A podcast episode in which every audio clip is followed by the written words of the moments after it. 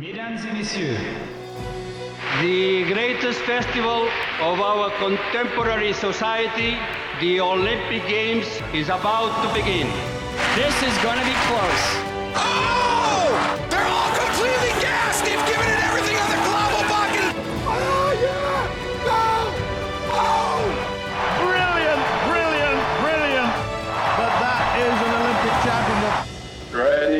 Hello, fans of Shuklistan, and welcome to another episode of Keep the Flame Alive, the podcast for fans of the Olympics and Paralympics.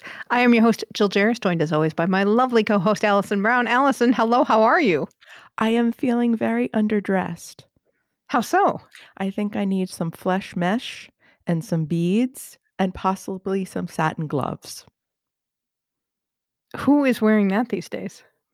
The Russian girls. Oh, that's right. This age of figure skating will be known as the glove era, won't it? 15 year old Russian girls who jump like crazy and wear gloves. but they are a sight. It- I will it's say that. gorgeous. Yeah, I will say that. Kamila Valieva, I was watching her in preparation for this week's guest interview. Oh my gosh, she is just beautiful to watch. And she wears gloves.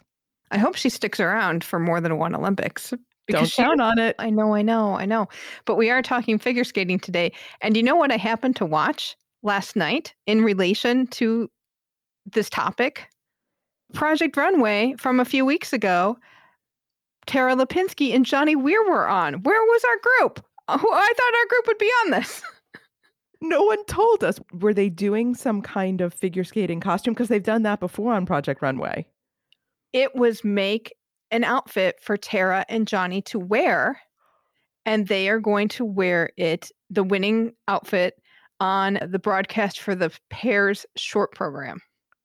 Oh, well, that's something to keep an eye on. for. right. Yes, and it was lovely. It was it's uh white, so it's very. Don't, don't don't spoil it now that we haven't seen it. you can get it on the you've, if you've seen it if you've looked at our Twitter feed, you've seen it because I definitely posted pictures, but it's very lovely. I will say that. So that's interesting. I kind of uh, just noted to myself, see if you can go to Paris short program. see outfit. See it outfit in person. Yes. Get story on what they had to do to outfit between then and now. Make it much shorter for Tara.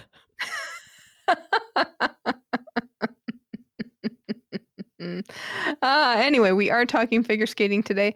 And before we get to this week's guest, we would like to give a shout out to our patron of the week.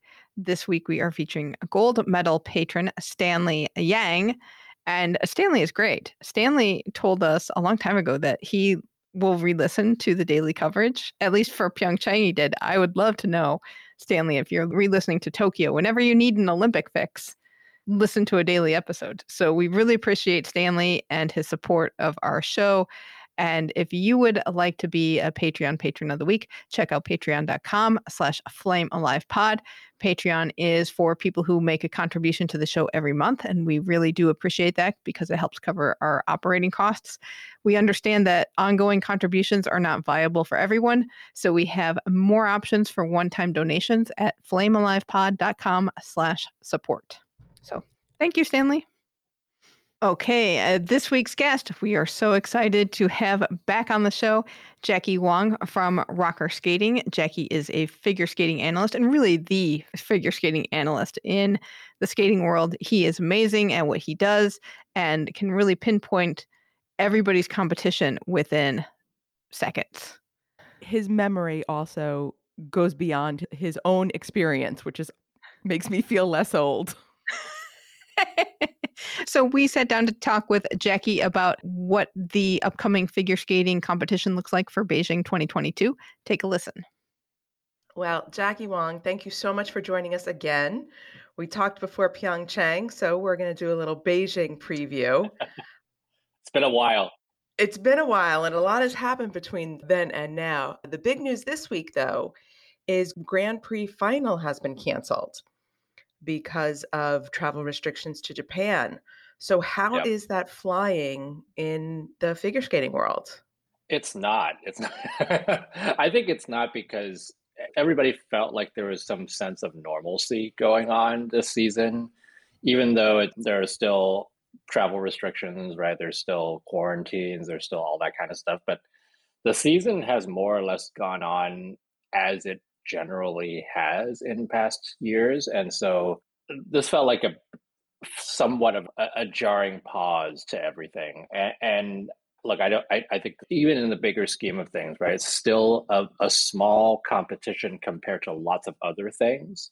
And everybody's bracing for the info that's going to be coming out about the the new variant, and so it, it's a lot of precaution. And and I think it, it was canceled mostly because of travel restrictions. It, it was less about anything else, right? So that's what it is. The national championships will more than likely go on as planned, and it would take a lot to cancel the Olympics. And I know there's a there's a lot of chatter about like, oh, are the Olympics going to get postponed? Or are they going to get canceled or whatever? But I, it doesn't feel like we're there. And also, if you look at any of the quote unquote playbooks that they have for Beijing, it is very restrictive in the sense that they really are trying to create an entire like cordoned off zone for the Olympics for everybody who is coming in from outside of China to go to the Olympics. Like literally, as a journalist, I will fly to a hub from which I will take a plane that is specific for the Olympics to go into Beijing and then have all the stuff be completely Beijing specific. And there is no going outside of the bubble right? And so plenty of testing and all that stuff. So I, they've thought a lot about that. Is it foolproof? It's not foolproof. Are there going to be covid cases i'm sure there are but the whole point is that they don't do anything basically outside the bubble anyway that's a long-winded explanation of how the figure skating world is feeling and how i feel about the whole thing okay before we go discipline by discipline we always talk about these scored events and how complicated yep. the scoring system and figure skating is extremely complicated. So, for people who are not used to watching figure skating, can you do the absolute 101 version of understanding the scoring system? I can, but will I do it well? I don't know. you just all you do is try because then you get points anyway, right? I mean that I think you have you have done a great job of encapsulating the system right there. So the system, right, like back in the day, the system was two scores and it was out of a 6.0 and there were some rules about deductions and what you need to do and all that kind of stuff and then you get two scores easy to understand, but also very much obfuscates a lot of the things that are happening within the, the actual thing for you to do all this stuff. And it comes down to two scores that nobody can kind of justify. It's very, uh, very weird and also probably just a little bit disconcerting if you're figure skater, you're trying to figure out what's going on. But with the IJS, uh, the ISU judging system, which has now been around for what tw- almost 20 years. Almost 20 now, years, yeah. Which is kind of crazy. And there's still people calling it the new system. It's like, come on. um, with the new system, the idea is that it quantifies what you do a lot more. And it has. It every kind of significant element, so jumps, spins, step sequences, lifts, so forth, are assigned a base value. And then that base value is a proxy for how difficult that element is relative to everything else. And then that base value is then plus or minus based on how well something is executed. And there's a whole rule book on like what does it mean to execute something well and what does it mean to execute it poorly. But you know the, for lack of a an encyclopedia on it it's you do a thing it is scored based on how well it's done all those scores are added up and that becomes your technical score then you got your program component score, which is the, the, the new version of what used to be the artistic impression or presentation score, which is composed of five different components skating skills, transitions, composition, performance, and interpretation of music. And those are all scored supposedly individually based on what you actually are seeing in the programs.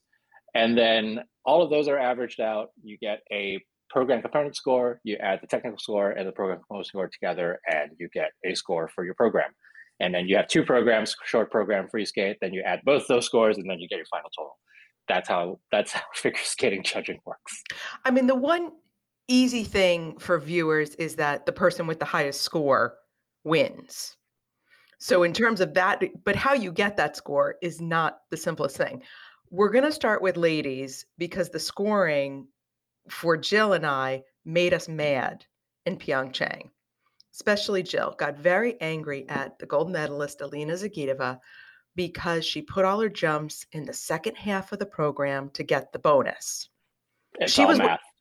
she was totally working the system. So for the ladies specifically, have there been changes made to prevent that same sort of working the system? There has. I mean, it's a system. It's a system based on base values and arithmetic. And so any kind of system like that, you can game it. And when you have things like bonuses, you can game that, right? When you have things like one jump is valued higher than another, you could figure out what how to maximize your scoring potential and minimize your risk, right? Like that is mostly kind of how people like to go at it. And since they've changed that, it used to be that any jump that was done after the halfway mark in a program, but you get a, a 10% bonus on.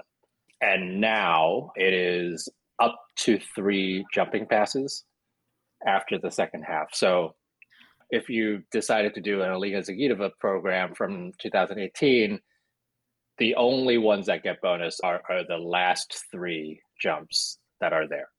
So that's kind of how that works. And it has changed the layout of programs for sure. Um, I, I would not be surprised had the rules continued the way that they were, that more and more skaters would have backloaded their programs. And what, what's interesting about that is back in the back in the old days of before IJS, there were skaters who would do things like backload their programs because it was harder, but they were doing it in such a way that kind of the entire program it wasn't like they were making the first half of the program easy per se. It was still a program, and then they backloaded some jumps in, at the end of the program. And then now I think Zagitova ended up doing things in the first half of the program that were actually much easier and allowed her to save energy, which changes the way that backloading actually works because the idea of doing a hard jump later on is that you've done some other hard stuff at the beginning and so you're more tired.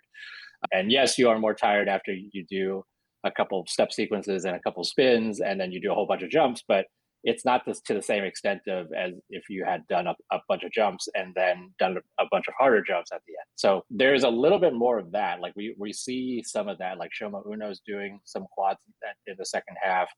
Nathan Chen's doing some quads in the second half. You are seeing some more of that balance, and that 10% bonus actually gives some people an advantage. And that's the 10% bonus also gives some people who may not have the highest difficulty a way to inch back closer because they're putting some of their harder jumps that they can do in the second half so that they can get those bonuses.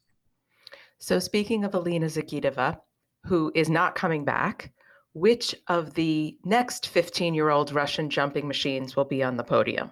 Since we have Oh, a boy. choice of like six of Are we on to podium predictions already? No, I'm just saying that, uh, you know, can anybody beat any of these Russian girls? They're not even women. I mean, they're children. I mean, you could say that about Tara Lipinski, right? You Oh, could say that absolutely. I, Michelle I, I have a big right? thing. Like, I have a big thing about these girls being too young. So I, I am not discriminating against the Russians. yeah, I mean, if everything goes as we think it's going to go, it's going to be a Russian podium sweep. There are a couple of skaters out there who could potentially spoil that podium. And one of those skaters has not been skating all season because she's injured. So Rika Kihira, who has had a history of triple axels and a bit of a history with the quad sal, has been injured all season. We have not seen her skate yet. Potentially at Japan Nationals, we'll see her she was of all people potentially the the one who had the best chance of spoiling that podium. If Alysa Liu can somehow figure out how to skate cleanly in her jumps, very very outside. Um, but yeah, I mean it's hard to imagine, right? Because I think Joe, when you were talking about earlier, you get points for trying.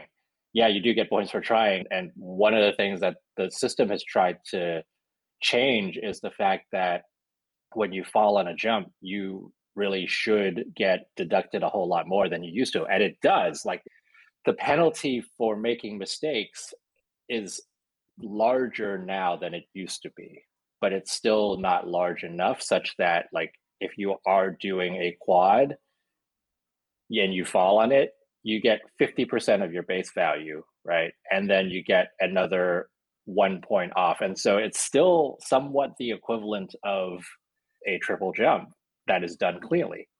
So the, the math is not perfectly right, but this was an, also a reaction to, if, if we go a little inside baseball, a reaction to the fact that at the beginning of the international, the, the ISU judging system, mistakes and falls for difficult stuff was too penalized. And so what happened to a lot of people was they would go and do a quad toe and they would almost land it.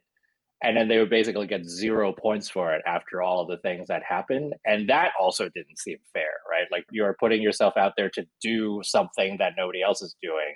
And you're being penalized for it because you almost landed it, but you didn't, right? So it's a lot of that there's been some interesting discussion on the, the skating Twitter of the world that the, the sort of gymnastics way of doing execution scores and penalties and stuff may be a better way to do it. I don't know. It's not perfected. And I think the more that the sport goes beyond what the original people were thinking about it being, right? Um, the original people were fa- founded it as the women did a lot of triple jumps, right? And the men did maybe one quad.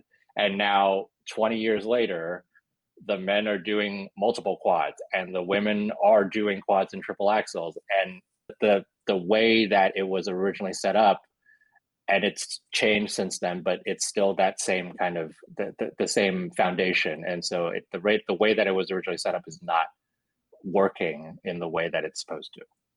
Yeah, because I think for the some of the ca- more casual viewers, when they see people fall a lot and still get, I'm calling them participation points, you know, and that that does better than a clean program. It's really hard in a casual viewer's mind to justify, like, why does this person who fell on half of their jumps do better than somebody who's skated cleanly on, oh, you know, triples instead of quads? Yeah, well, and that's the thing, right? Like it, it is the fact that quads are just exponentially harder than triples, and just as triples are exponentially harder than doubles, and doubles are exponentially harder than singles. Putting a quad toe to your feet and stepping out of it is still more impressive than landing a triple toe. And that's a thing that I think the the casual viewer doesn't quite appreciate the the difference in the level of difficulty. I do think I, I just I don't think there are enough there's enough of a range of penalties for different types of mistakes. I think that's where it breaks down. You know, a, a step out is in, in a lot of senses scored not that dissimilarly from a fall or that kind of thing. I mean, it is scored differently, but it's not as large of a range as I would want it to be. So I think that's where the disconnect comes from. Um, I do think that, that there is that notion of like something done incredibly well versus something that's done like just kind of barely eked out. I think that also comes into play as well. And the perception of things is different. I mean, I think about you you hear about earthquake magnitudes on TV, right? And you're like, this 6.4 magnitude earthquake is actually much much bigger than a 6.0 magnitude earthquake and you don't actually understand what that means. It's kind of the same thing with quads versus triples and triples versus doubles. Okay, speaking of quads, let's talk about the men. Speaking of earthquakes. speaking yeah. of earthquakes, which is pretty appropriate. Big matchup again is going to be Nathan Chen and Yuzuru Hanyu, which was leading up to Pyeongchang what we thought the big matchup was going to be. And Hanyu I actually has... so I actually don't think that was the okay. case. Um, you... uh, I, I I never thought that Nathan going into Pyeongchang was kind of like I, I think there's been some rewriting of history of him being like the heavy favorite who ended up like falling he wasn't a heavy favorite. He was someone to watch. Yuzuru Hanyu was also someone to watch in the sense that he hadn't really been competing all all year that year because of the injury, right?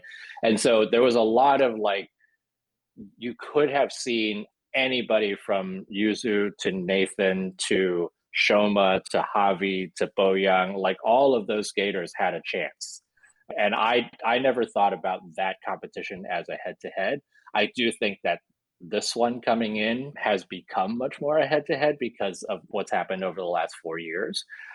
But it's also, you know, we've been thrown another wrench of Yuzuru Hanyu injuring himself once again. Same in, injury. You know, yeah, same injury on the same ankle. This is the third time it's happened and he's not getting any younger. So I, I, I hope to all the all the skating deities out there that he can get back into a good enough shape to be able to contend for that third Olympic gold. But it's it's not going to be easy. So we'll see what happens at Japan Nationals if he ends up competing there. Has, nobody's ever won three, right? Nobody's ever won No, three. That's correct. I don't think so. Uh, who else should we be watching in the men's competition? Uh, so so Yuzu Nathan and then Yuma Kagiyama is one person we have never really talked about. Well, we, we haven't talked about the three of us because he didn't exist in the minds of figure skating fans four years ago. You know, he was a rising junior a couple years ago, and now he's coming in as the reigning world silver medalist. And that's the reigning world silver medalist ahead of reigning bronze medalist Yuzuru Hanyu. Like he beat Yuzu at a major competition. And he is the only skater this year, only me- men's skater this year to win two Grand Prix events, which is also something to behold. I think he's had some jitters this year as kind of a new, a, a newly minted favorite, if you will. He's certainly a podium favorite. You know, we'll see what happens with him. Shoma Uno is back, the Olympic silver medalist, so he will be likely vying for one of those. And then a, a bit of an outside surprise ish Vincent Zhou, who earlier in this season looked like he had kind of conquered some of those under rotation demons that he's had over the past few years. And then at the last competition that he was skating in, kind of somewhat reverted back to some of that under rotation and the fact that just basically takes him out of podium contention, right? So we'll see what happens with that. He was sixth in Pyeongchang, lest we forget that was a thing. And so I think if you look at the realm of men's skating, it's those five. And you might want to add Mikhail Kolyada in there, but he's also just not been the most consistent this season. How many quads are we going to see in the long program for the men? Like total ever? No, I mean like per pro per program. How many are we going to Um, see on the podium programs? I think we will see at least four. So, uh, and um, four I different. of- I mean, it's not like they're all doing quad toes. right. And another thing that's happened since the last Olympics, so Nathan at the last Olympics repeated quad flip and quad toe in his free skate. This time around, since the last Olympics, you can only repeat one quad in your free skate. So overall, you can repeat two jumps, right, and or two quad or triple jumps, and you and one of them can be a quad, not both of them. So a lot of skaters are are repeating a quad and then either repeating a triple axel or you know maybe repeating a triple toe as a combination kind of thing. So so that's the difference right? Nathan does have the opportunity to do another six quad program but that would mean he would do five different quads. So the toe the sal the loop the flip and the lutz. And he's done all five of them in competition. He had a layout at skate America where he could have done that, but he popped two of those jumps. So he only did four quads in that program. Uh, only, four. Yeah, quads. only four. What was he thinking? Yeah, but yeah, if I look at what Yuzu could be doing, what Shoma could be doing, Yuma, all of them have potentially a, at a four plus quad regimen or repertoire that you could see. Speaking of not allowed to be doing stuff, when I was doing my research today, the commentators talked about how quads were not allowed in women's short programs. Are they allowed in That's men's right. short programs? are. They they are. This is what I mean by the system being designed at a certain time for a certain understanding of what the sport was. And this happened too. And like in the 90s, there was a time when men couldn't do quads in their short programs. And I think it was the late 90s where that started happening. and so who knows what's going to happen with the women um, in the future. But if you want to call it a well, it's not a technical program anymore. But if you want to talk, call it a short program and have it be actually like technically based, maybe you should let people do the most technically difficult things in a short program, and then maybe you should let people not do as much stuff in the free skate. I don't know. I, by the way, I'm going to correct myself here. There was someone who's won three Olympic gold medals, and that was Gillis Grafstrom, 1920, 1924, 1928. And then, of course, Sonja Henie, 1928, 1932, 1936. So there is precedence. There just hasn't been precedence fairly recently. Irina Rodnina also won three. Two different partners. Two different partners. That is correct. Actually, it's funny you mention her because Jill and I have talked about her. It's a name I bring up for some reason frequently why she's in my pantheon of people I talk about, I don't know. But yes, she was famous for me from 1980 in Lake Placid and winning there and the you know the heartbreak kids and tai and randy and jill just looks at me like what? I, I wasn't watching figure skating when i was seven. And i'm like but, i oh, was also, i mean i mean i remember the name very well. I've never ever watched irina rodnina skating but I know that name well because a lot of people talked about her back in the 90s during ABC's Wide World of Sports. So that's how I know the name. Making um, me feel obviously... old, Jackie. so speaking of pairs, since we're talking about Irina Rodnina, we'll go to her event. So the pairs event is now at the end of the Olympic program for the first right. time in my memory. Yes. Why and how is this going to affect the competition? So the last competition of any Olympics generally, and this is I, I have no evidence to back this up. There's only just like a, a, pattern recognition kind of thing. But like the, the last event generally is the quote unquote marquee event. Usually it's the women. And that's just been, you know, I think schedule wise, especially if you think about back in the day when like the US TV was much more much bigger in in the world of figure skating, right? Like US women's skating was the thing. And NBC probably wanted that to be in that last spot. And so we're in China. Chinese pairs are their best skaters. And that is the only discipline where China has a chance at winning a medal. And so China, as the hosts, decided to make their marquee event pairs. So that's my thinking of it. I mean, it's always been that the last event is the marquee event. Interesting. And that makes sense. And I was going to ask what China's chances were. But traditionally, pairs is where they started putting their efforts, right? Yep, that's right. So for the Chinese team, what's interesting is that they started really in the women's event with Chen Lu winning bronze in 94. And their pairs program didn't really become a thing until the 2000s.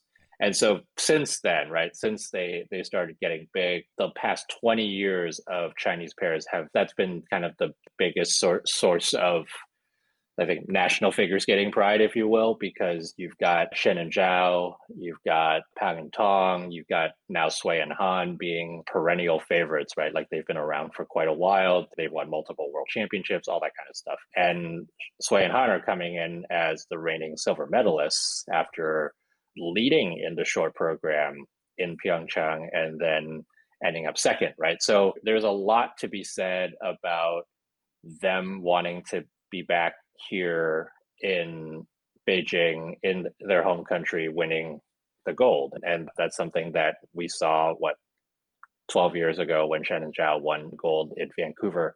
So they have a very good shot. I think right now in pairs, it's probably Sui and Han versus Mishina Galyamov, who up until probably 11 months ago, people were like, they're not even going to make the world team and they ended up winning worlds last year like the surprise winners and now they are very much having the momentum within the, the russian teams when we were talking about Pyeongchang, I remember asking you, historically, the Russians have been so good in pairs. And in Pyeongchang, it was like the Russians were not even going to be that much of a factor. And yet that seems that to crazy. have switched again, and, and the Russians have come back very strong. on the pair side. Yeah, they've got three pair teams that could potentially win it. And you know that's three out of three, which is not not bad. I mean, frankly, it is. It's the three Russian teams, the two Chinese teams. That's probably what you're looking at in terms of the podium, like looking at kind of having the the, the best chances of of getting there.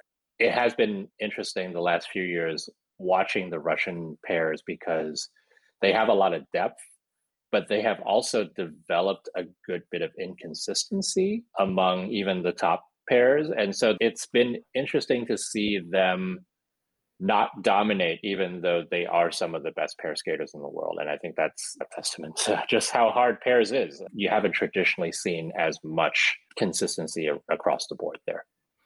I'm curious about one of the newest pairs from Canada, being Eric Radford, formerly who skated with one of our people, Megan Duhamel, and Vanessa James, who was skating for France two years ago, and they've yeah. come together. And how is that going over in the figure skating world?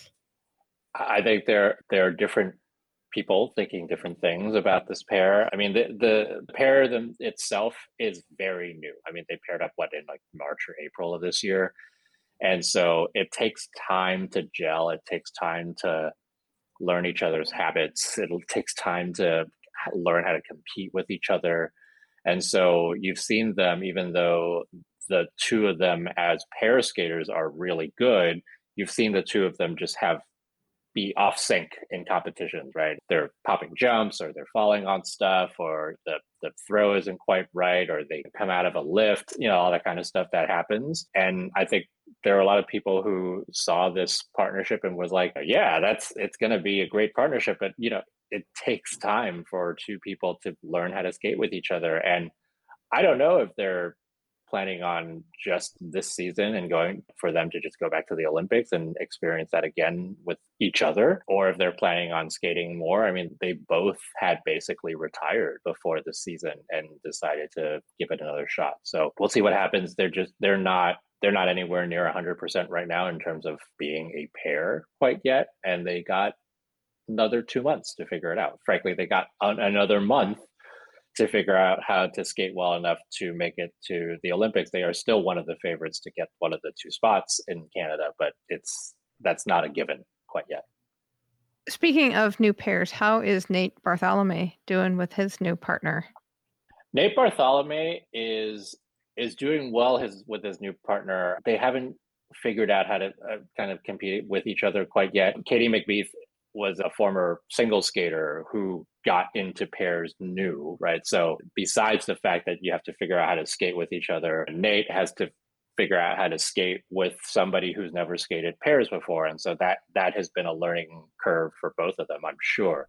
They've got some potential, they've got some great elements. They just haven't gelled quite yet as much as the kind of Nate and Deanna gelled much more quickly. And Deanna also was a former single skater, right? And also former skater, single skater who hadn't competed in a very long time and then came back to compete. And now Deanna is skating in Canada with Maxime Deschamps.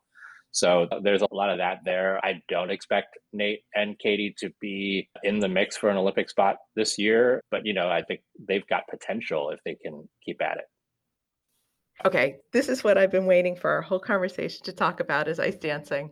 And here's why I'm so excited about ice dancing this season it feels like there's at least six or seven couples who have a really good shot at the podium and probably three or four more that have an outside shot. When was the last time in ice dance, if ever, we couldn't name the podium? So that's why I'm really excited about it this oh, year. Yeah. He maybe has named a podium, but maybe we can. Well, I mean, well, well, I mean, what's you're right though. I mean, I think the there is a lot of depth and there's a lot of depth from teams with very different styles and i think that's what's so exciting about it too is that you're depending on what your preference is on what you want to watch in terms of choreography and just like who the skaters are and what they kind of embody right? Like everybody has their favorites and i think that's the exciting part about it. And like you said i, I agree with you seven teams could be on that podium. I think out of those seven teams probably five are who I would call favorites, but sometimes you just don't know. And with ice dance, there's just so much, you know, we talk about not understanding quite the magnitude of one thing versus another, right? Like in ice dance, it's even more difficult because there are no jumps to compare to. And when someone doesn't hit the right edge, people may not even see it, right? And and they're like, well, so why was that level two instead of a level four step sequence, right? People will see it if somebody falls out of, of a twizzle, right? Like that's the easiest thing for people to see. And that's why twizzles get such an ovation is because people are like, oh my God, it's done. Yay, we're done. And and that people keep, keep calling it like the quad of figure skating. It's not the quad, uh, or sorry, the, the quad of ice dance. It's not the quad of ice dance. It's just the one that you're able to see the best. There, there are plenty of other elements where it is just as difficult as doing a, a twizzle sequence. You just don't understand it as much. Okay, so the rhythm dance or the short program for ice dance is street dance rhythms. And I loved the description that the ISU included in this because they were like hip hop, swing, reggaeton, krump. I want to know who gave them those words because you know there's nobody at the ISU who knows what, what krumping is. I just don't understand how swing is part of that. Where's the jitterbug, man? So, so swing and blues are both categorized as street dance in this rhythm dance, which is I have no idea. I, look, I'm all for the ISU trying to be hip and be like, hey, we're gonna do like the street rhythm stuff and that kind of thing. But the thing that I have I've had a lot of trouble with is the fact that if you are going to ask people to do specific types of dance you should have people who know that dance judge how well that dance is interpreted. Like, we're not the only ones who watch some of these, like, quote unquote, hip hop programs and be like, that does not look like hip hop, or like, that's just like movements that look like hip hop. Like, there's it, like, it, it's like based on a true story. It's not the true story. So I I love the fact that we are trying to do things that are different and more uh, kind of sign of the times or whatever. But like, you know, you can't tell me that a regular ice dance judge is able to tell the difference between good hip hop and bad hip hop.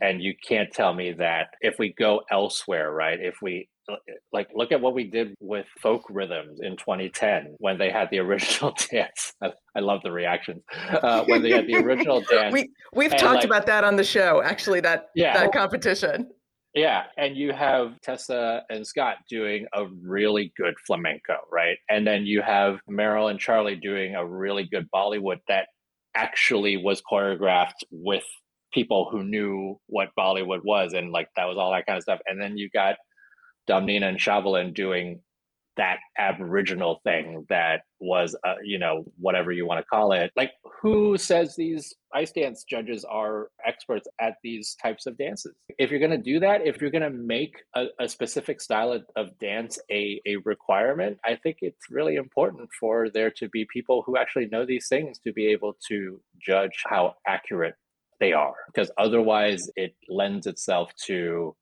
it being based on a true story. And when that happens, sometimes it's good, sometimes it's not.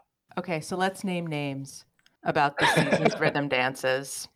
We'll we'll even stick with the good. What are some couples that are really doing some good, interesting street dances that yeah. that we can look out for?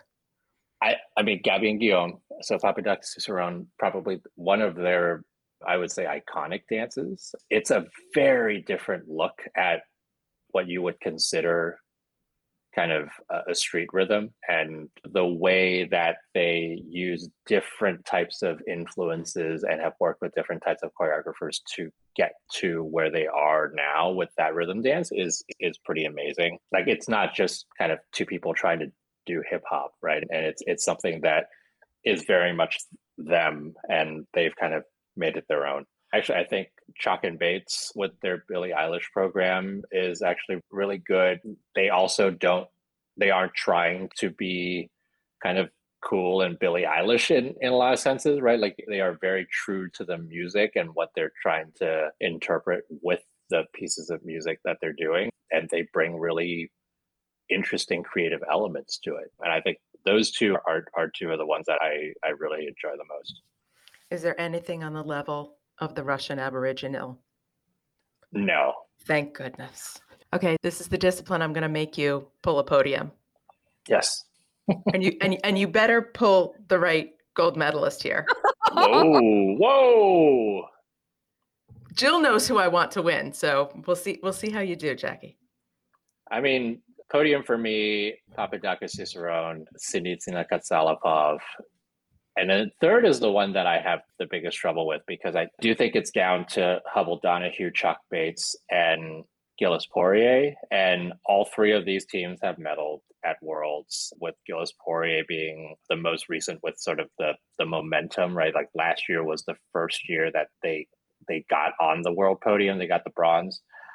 But I do think there's something to potentially Hubbell and Donohue taking this. And for me, I think the fact that the Grand Prix final is not happening is actually a momentum stopper for Chock and Bates. Because if you look at Skate America, they were a couple points, not, I don't think even a couple points behind Hubbell Donohue. And of all the programs out there this season, I do think their free dance has the most creativity and is most outside the like usual ice dance box. Um, not that there are a lot of cookie cutter kind of programs, right? But a lot of skaters are doing the things that they're really good at. Papadakis Cizeron are doing something that they're very good at, which is insular, classical kind of stuff, right?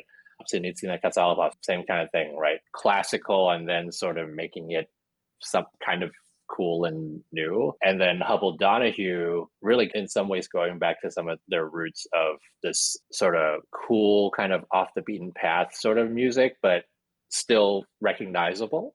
And I think both all three of those teams are doing something that they're comfortable with. Chock and Bates are also doing something that they're comfortable with, but they have made a comfort out of being different. They had a program that was about a snake charmer and a snake last year, right? Like, and this year they have a, an alien and an astronaut, right? They're sort of make they're make, making a career out of non-human programs, I guess, that they're doing, which is a breath of fresh air, to be honest with you. I mean, there there's just been so much in figure skating history in pairs and in ice dance that this heteronormative like two shall skate as one and it's a man and a woman and you know the woman is an extension of the man who's the blah blah blah. Like it just the fact that there are so many programs now that are breaking that like weird heteronormative stereotype is something that I'm very excited about that I've been excited about in ice dance and also in pairs. But you know not doing something human is also also breaking the box quite a bit. It's one way to avoid the gender binary. Yeah, yeah, yeah, exactly. Like we don't know what gender this alien is. It's just an alien. And they're all lovely couples. Yeah, they are. They're I mean, they're they're great people. Really great people. It comes through.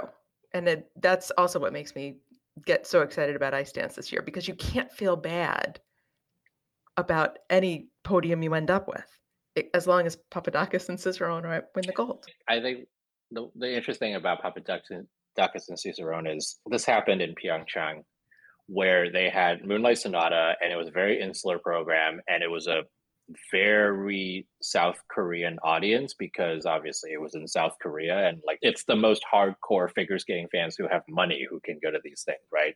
And so you actually I remember watching their program in Pyeongchang and the, the ovation that they got after they skated that free dance, which they skated really well, was really muted, especially when compared to Tessa and Scott, where they had this bombastic Moulin Rouge and like the audience who may not know figure skating as well could sense the like outward passion that they had, whereas Papadakis Cizeron were inward passion and the audience was like, I don't know what to do with this.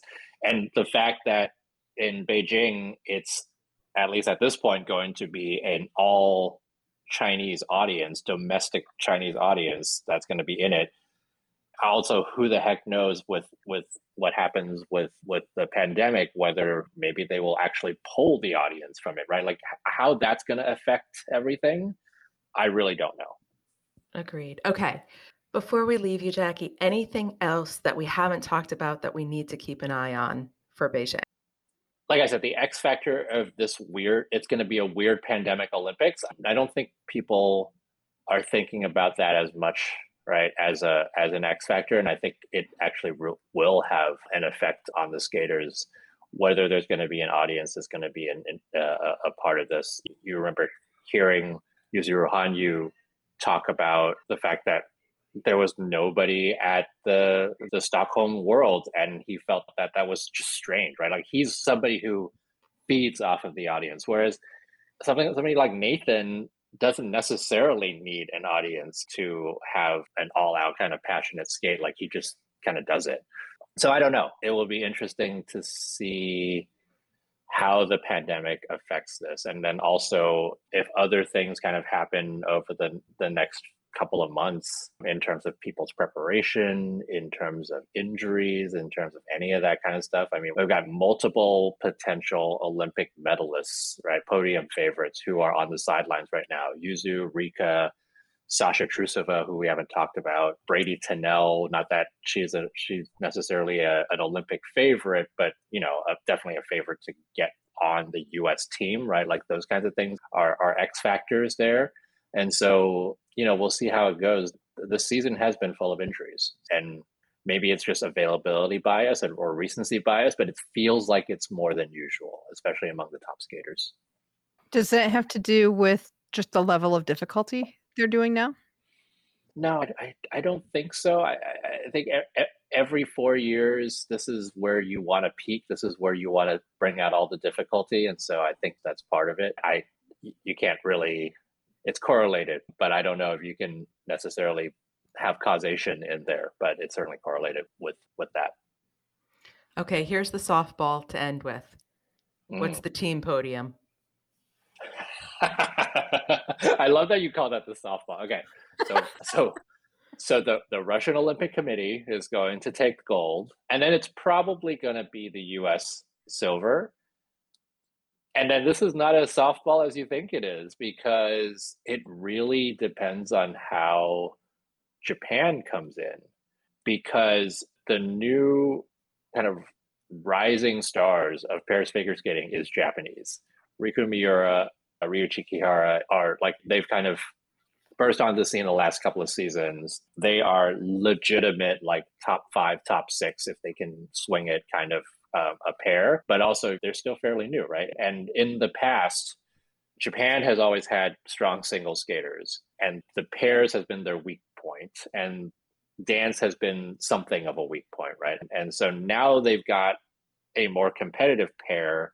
They've also got a more competitive dance team. We haven't talked about Muramoto and Takahashi, Daisuke Takahashi potentially going to another Olympics. But if you look at the way that the team event is scored and the way that the math works with pairs and dance, which actually gives the lower teams in pairs and dance a higher contribution to the final score than the lower single skaters. Um, it's all kinds of math that we have to talk about. But if you look at all of that, Japan has a real clear shot at the bronze potentially over Canada. So that's my podium, my long winded podium. I love it. Well, Jackie, we could talk to you probably for another three hours. We could probably talk all day, knowing yes. us, but we will leave it there. And I hope we get to talk after Beijing and see what happened. Yeah. Thanks for having me on again. Thank, Thank you. Thank you so much, Jackie. You can follow Jackie on Twitter at Rocker Skating and check out his website, rockerskating.com. He is in the midst of his Rocker Gear campaign. You can get gear and donations that help support his amazing coverage during the figure skating season. Check that out at rockerskating.com slash rocker hyphen gear.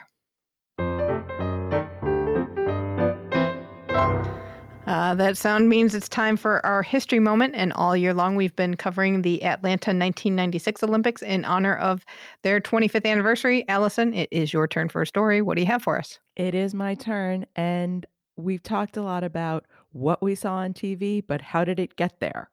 So, in the United States, the television rights were won by NBC in 1993. They paid 456 million with an M, Very different numbers than we talk about now.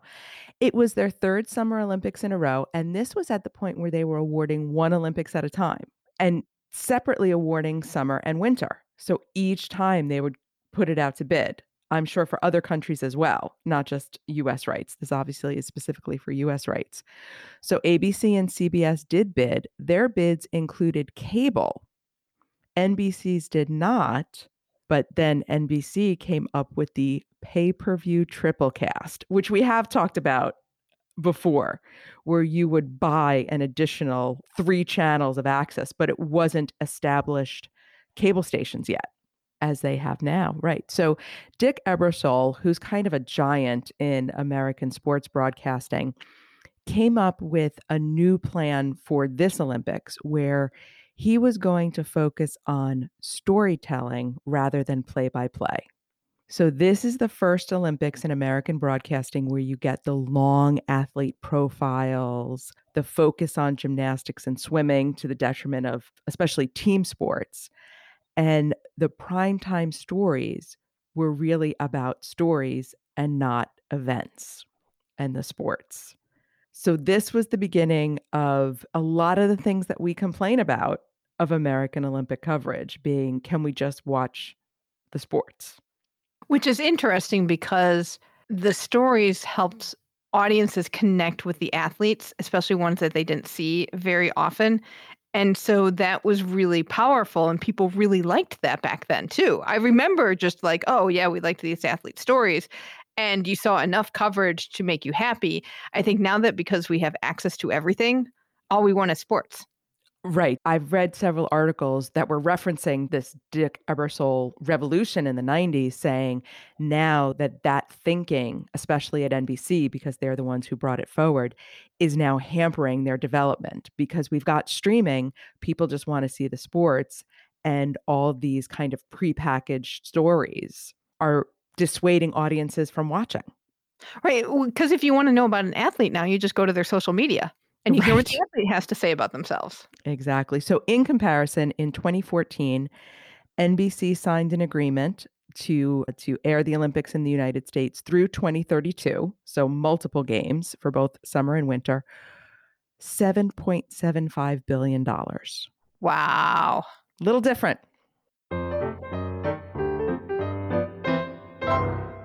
It's always nice to hear the evolution of Mary Carillo stories. Thanks, Dick Ebersol. Welcome to Shukflistan. Yes, it's the time of the show where we check in with our team Keep the Flame Alive. These are former guests of the show. Big weekend for winter sports action. Starting off with biathlon, Clare Egan placed 26th in the sprint, 46th in the pursuit, and 13th in the relay at the second week of competition at Östersund, Sweden. And now the tour moves on to Hochfilzen, Austria. I'm glad you had to say those city names. I got an easy one in this one. So, speed skater Erin Jackson broke an eight year old American record and won gold in the 500 meters at the World Cup event in Salt Lake City last Friday. And that was like the first 500 meters. She was also in the second 500 meters competition and did not do as well. She finished sixth on the okay. second the second race. But if I remember correctly, the reason why she finished so low in that race is because she thought she was going to get called for a not a DQ, a false start. So she hesitated. She waited a little bit longer and then got to a slower start. So that and it's 500 meters. You'd have no time to yeah. to make up. Exactly. But man, she's just crushing it this season. So much fun to watch. The bobsled tour was in Altenberg, Germany this week, and Josh Williamson competed with Hunter Church in the four man event, and they finished 21st. Sounded like is, a rough week there. This was a course that was taking out sleds left and right, both skeleton and bobsled. There's a whole compilation, if you search for it on Instagram, of all the crashes from this weekend. Tour moves to Winterberg. At the FIS Moguls World Cup event in Turku, Finland, Bradley Wilson placed ninth. Very exciting. Hurdler Dawn Harper Nelson has a new TV show called Hi, I'm Dawn Harper Nelson, and it is streaming on Discovery Plus and Magnolia Network. Which means we'll get to see lots of little Harper. Evan Dunphy is running for city council in Richmond, British Columbia, Canada, likely running as an independent and will be focusing on active transportation, affordable housing, and climate resilience. He's still planning on competing at World Champs and the Commonwealth Games next year. Elections are 10 months away. And I would say he is probably not running for city council. oh, the, the puns have already started. He has to walk and not let his feet go off the ground. Pair skater Megan Duhamel uh, performed with partner Dylan Moscovitch at the Bryant Park tree lighting ceremony in New York City this past weekend. And if you want to see little snippets of that on Ice Perspectives, did some filming with the pair from Bryant Park as oh, well. Oh, nice. Nice. Ice dancer Charlie White was on Polina Edmonds' bod- podcast, Believe in Figure Skating, and we will have a link to that in the show notes. Yes, I plan to listen to that because he's going to talk about the new ice dancing school that he oh, fantastic. So that we're I- all going to enroll in and learn how to twizzle. Exactly. And condolences to the dulcet tones of Jason Bryant on the passing of his father, Grover C. Bryant Jr. He's got a really nice remembrance on his blog. So we will have a link to that in the show notes. Jason, we are thinking of you and your family during this time.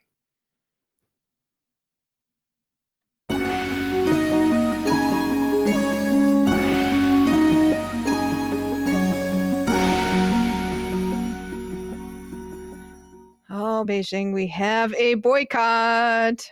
And thank goodness it's not the kind we were worried about. Exactly. So there is an official diplomatic boycott. The United States officially announced that it would not be sending any government representatives to Beijing for the Olympics. Australia has followed suit. New Zealand has already said that they will not be sending government officials, but that's mostly for COVID reasons. And the UK is also not planning to send any ministers to the Winter Olympics. Japan is mulling this over. And if we remember, China did not send a high level representative to Tokyo. So there may be a little tit for tat in that situation, but they're still thinking about it. China has already come back with, well, the US wasn't invited in the first place. I think we're going to hear a lot of this kind of petty diplomatic double talk. As long as the athletes are going and competing, we're fine with your little games that you're all going to play, Mr. Government Official. Right, right. And all of these governments have said we support our athletes fully. And that's really what the IOC cares about is that the athletes are supported, that the athletes can still go. There's been, been executive board meetings at the IOC all week. So uh, there have been a lot of questions for T-Bach and the rest of the crew over the rest of the crew, Christophe Dubi and uh, Mark Adams. Christophe Dubi is the executive director. Mark Adams is one of the press representatives there. And they've all basically said, diplomatic boycott, fine.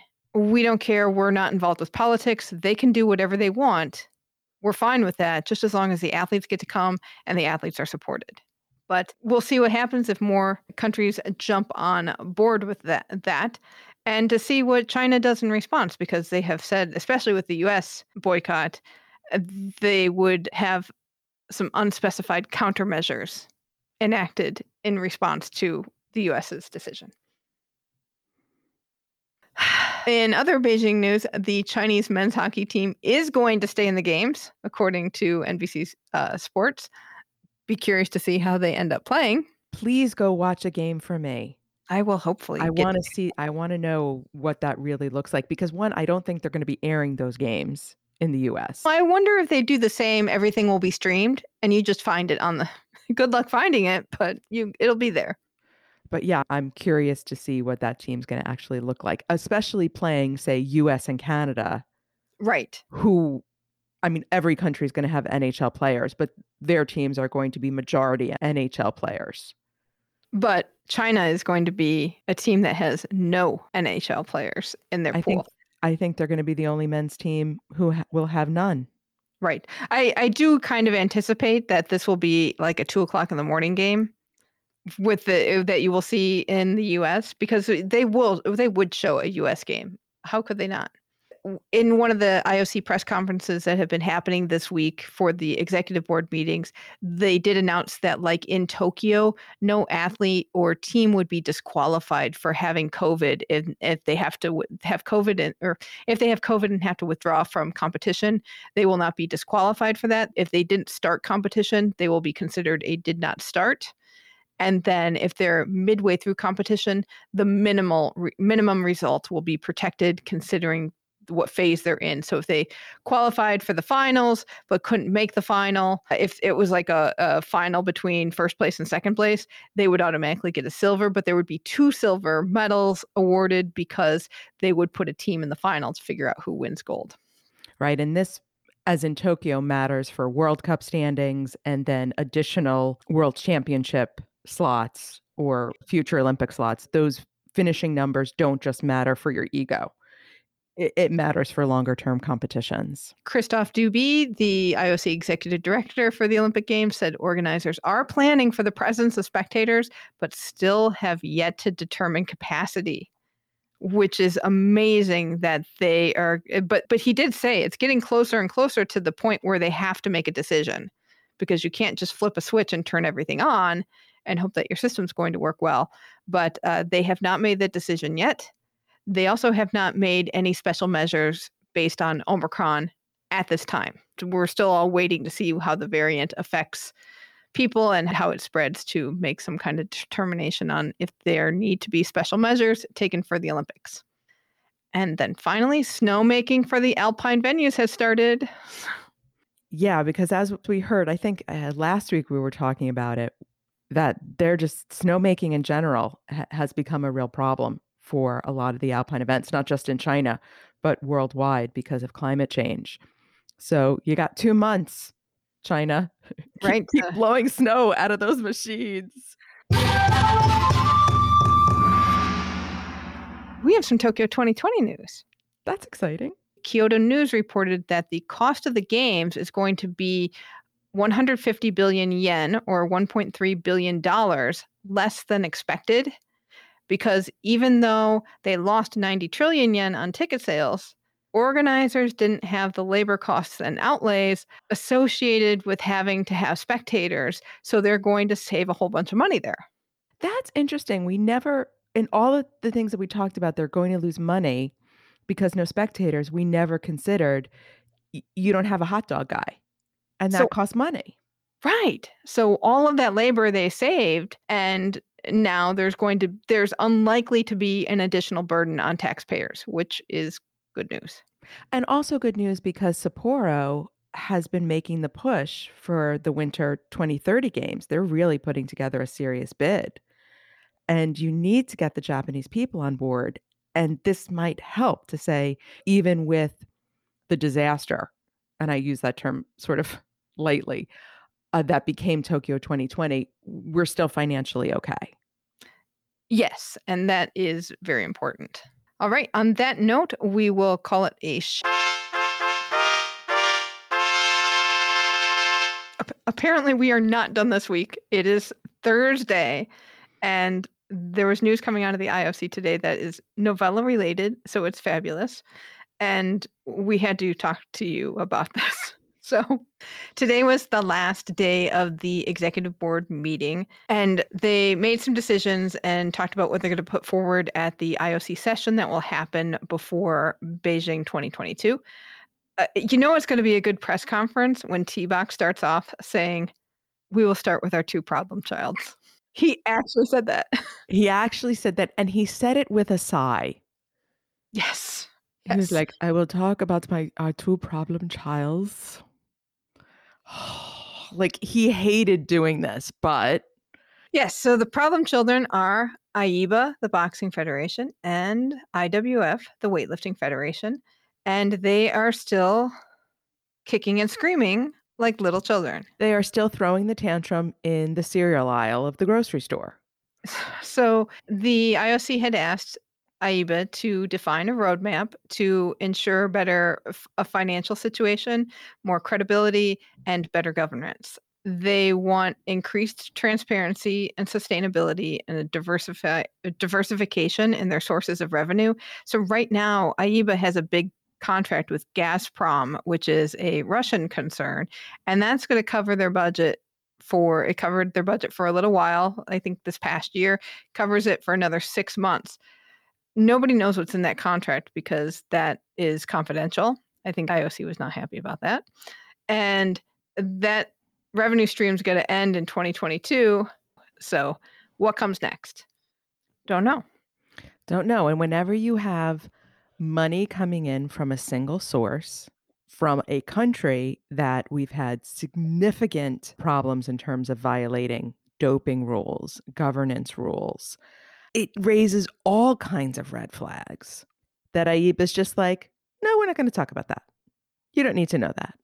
Credibility, they are still working on their referee and judging process.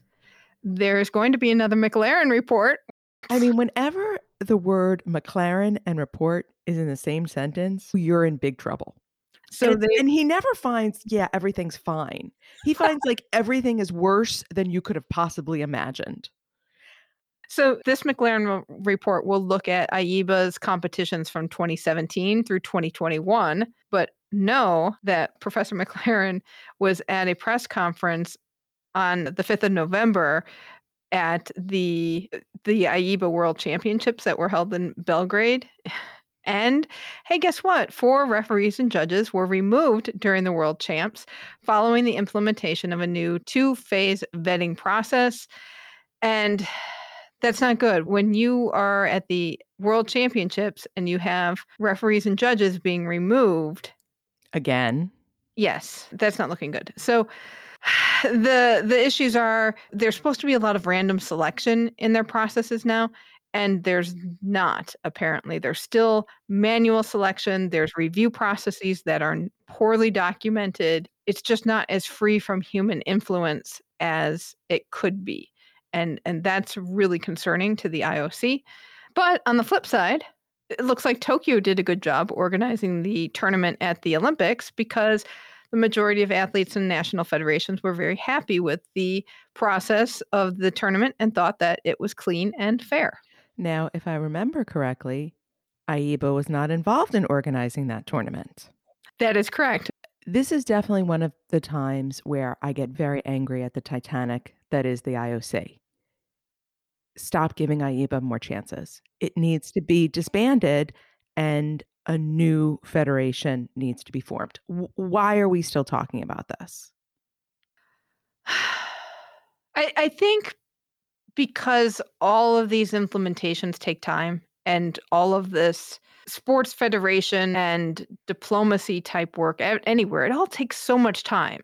Too much at this point. We, we've let it go on too long. We need to blow it up, move on. The one glimmer of hope is that their governance issues could be fixed to the IOC's liking. The AIBA board approved some measures that the third party investigator recommended. Uh, so the board approved this and it will be voted on in AIBA Extraordinary Congress on December 12th. How slow are we doing the 10 count on AIBA? I mean, it So if things are met to the IOC satisfaction, they could lift the suspension in 2023. in time for Paris 2024. Mhm. Boxing, as we saw in Tokyo, can be run well. AIBA is not capable of doing it. Therefore, we need a new federation. Please, Professor McLaren, I know you agree with me. Well, who's got it worse? The IWF. Oh, yes, they do, and should. So there's supposed to be new governance installed. They're supposed to have new elections for their board. And IWF keeps putting this off and putting this off. And it's guess who's upset about it? The IOC. So they're very disappointed about this instability in their governance. They want a confirmation that there will be no relaxation of eligibility criteria in their constitution, which has been another measure that they've passed, which we've talked about this before where they've wanted to make a change to their constitution that would make things sound like oh it's okay to dope or it'd be easier to get by with doping in written into their constitution. The ioc wants an election.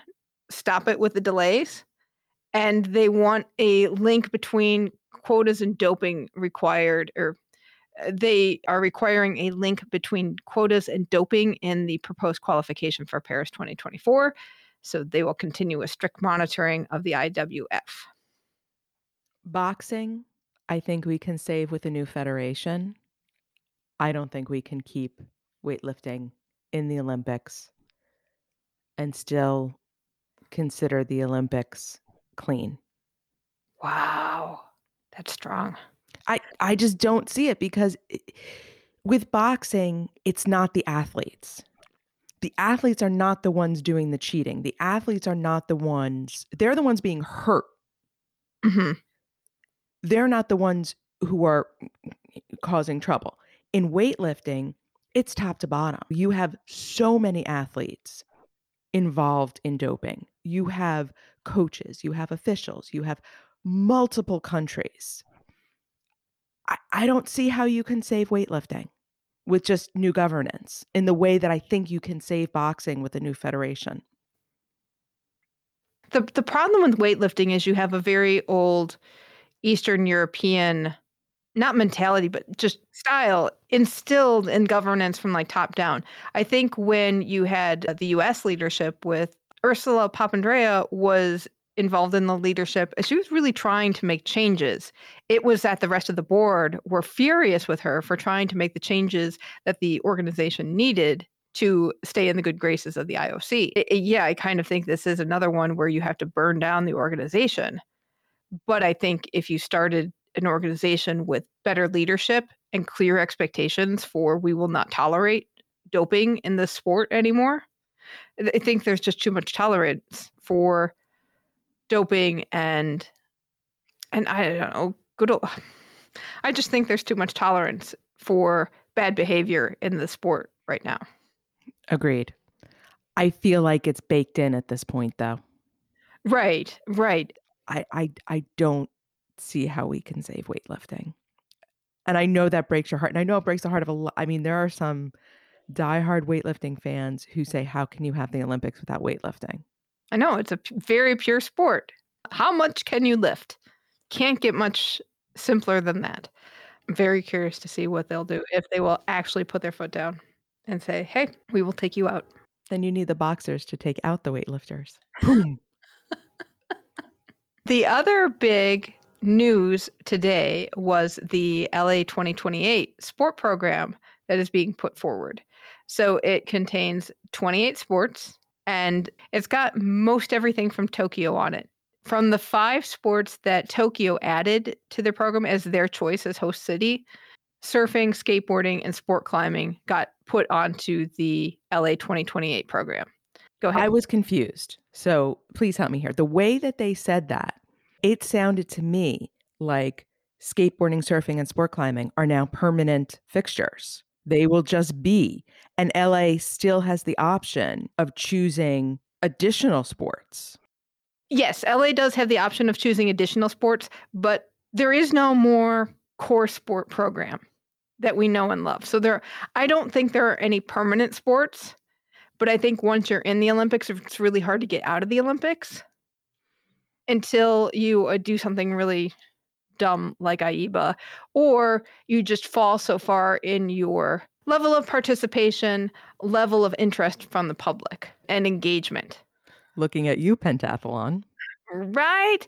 So in this 28 sports that they're going to do, they added in surfing and sport climbing and skateboard, plus all your favorites, boxing and weightlifting and modern pentathlon. Uh, they will have a pathway for inclusion. So basically, they're in pencil. Yes. Yes. Good. And then on top of this, well, okay, so AIBA's got to demonstrate, fix their problems. IWF's got to fix their problems that we talked about. UIPM, modern pentathlon, they said very different situation from boxing and weightlifting. So what they have to do, they ha- they dropped riding from the program of modern pentathlon. I think the IOC was happy with that, but they need to finalize its proposal of what gets to replace horse riding and the competition format. And your boyfriend Kit McConnell also said they have to have a significant reduction in costs and complexity and im- show improvements across safety, accessibility, universality, and appeal for youth and the general public. That to me says the they've picked out the gravestone from pentathlon. They haven't started carving in it yet. but Yeah, the writing is on the wall. And and the athletes have to be a very central part of the review process. So we also know that's been an issue. A lot of the athletes have said that we've had no voice in this and they're very upset. The UIPM gratefully accepts the clear communication from the IOC executive board. Which I love. Uh, they are going to have the a compelling, inclusive, and fair format, and, and they say we're going to do it. We're going to make this happen. okay. One interesting little tidbit I noted on Instagram there's a group called Peak Pentathlon and they train pentathletes. They put together some data of the number of nations competing at the world championships in the sport from 2016 to 2021 and they looked at the the senior modern pentathlon, the junior, the tetrathlon, and one that doesn't have riding and fencing. They looked at and these junior ones, and they basically they note that the most participation is in modern pentathlon, how many nations compete. And they say this is not a sport problem, a horse problem, it's a leadership problem. Yeah, but when you look at the 2021 World Championships, which had in the last five years the highest number of participating nations at the senior modern pentathlon championships, 39 nations. that is 30% of the federations in the Modern Pentathlon Association. Wow. So it's not even that modern pentathlon doesn't have the structure in other countries. They just don't have the the leadership to build the participation to have things happening. Right. And Peak Pentathlon looked at some of the events and they've had they've been trying to build laser run. And what Peak Pentathlon said was just like they the UIPM says, oh, we have so many events, but you look at them, they're not really competitions. They're showcasing the event. But they have to showcase the event in order to get people to know what it is. And so where is the where are the competitions? Where can the competitions be? How much is how expensive is that equipment? Et cetera, et cetera, et cetera. So I, I just think UIPM is in trouble. When we were getting ready for Tokyo, we did the the Tokyo 1964 versus Tokyo 2020 episode. And then we did the Paris 1924 2024. I am so excited to do the LA 1984 versus LA 20 uh 28 because number one we both remember 1984 and that's a much it, it feels much smaller i guess because it's within my lifetime but if i do the math really fast in my head that's the shortest Yeah, it might be. Distance time. distance between the two and yet i think it's going to be such a huge difference for such a small amount of time what we saw in 84 versus what we're going to see in 28 it, it- it's like a whole different world Right. And you can't even compare 1932. I mean, we could do Oh, it yeah. that compares all three, but just the difference in that first one versus the third. Oh, yeah it's it doesn't even exist but 1984 is within our lifetimes and yet we look at this event and they're talking about the sports that are going to be in and going to be out we could see no boxing no weightlifting modern pentathlon so different and then all of a sudden we've got i mean think about what skateboarding was like and surfing was like in 84 it was like the punk kids hmm and now it's an olympic sport so that's going to be a fun episode yeah. I'm looking forward to it. I know we're we're teasing an episode from like two years in the future, but still. right? Oh man. But Modern Pentathlon has until 2023. That is when they will decide the sport program for sure and finalize it. And they said they want to finalize it so early as to give federations and athletes time to prepare and plan. And I think that's kind of nice in a way. It does seem fairly long, but I think if you're a federation and you know that you're going to be in, it helps you prepare. And looking at you skateboarding, let's get some more athletes up there. So I still have time to write all my letters supporting softball. Yeah, maybe. I don't know. It'll be interesting. I'd, I'd be interested to know what people think will get into LA 2028. Consensus at our house might be lacrosse. If softball's not there, I'm burning it down. All right. That is really going to do it for this week because I've got to get the show edited. but and post it.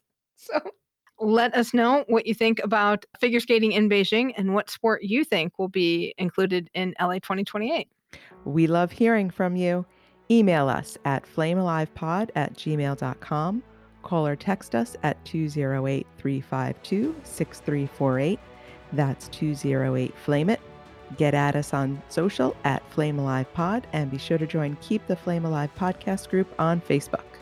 Next week, we'll have more stories from the Olympics and Paralympics. Thank you so much for listening. And until next time, keep the flame alive.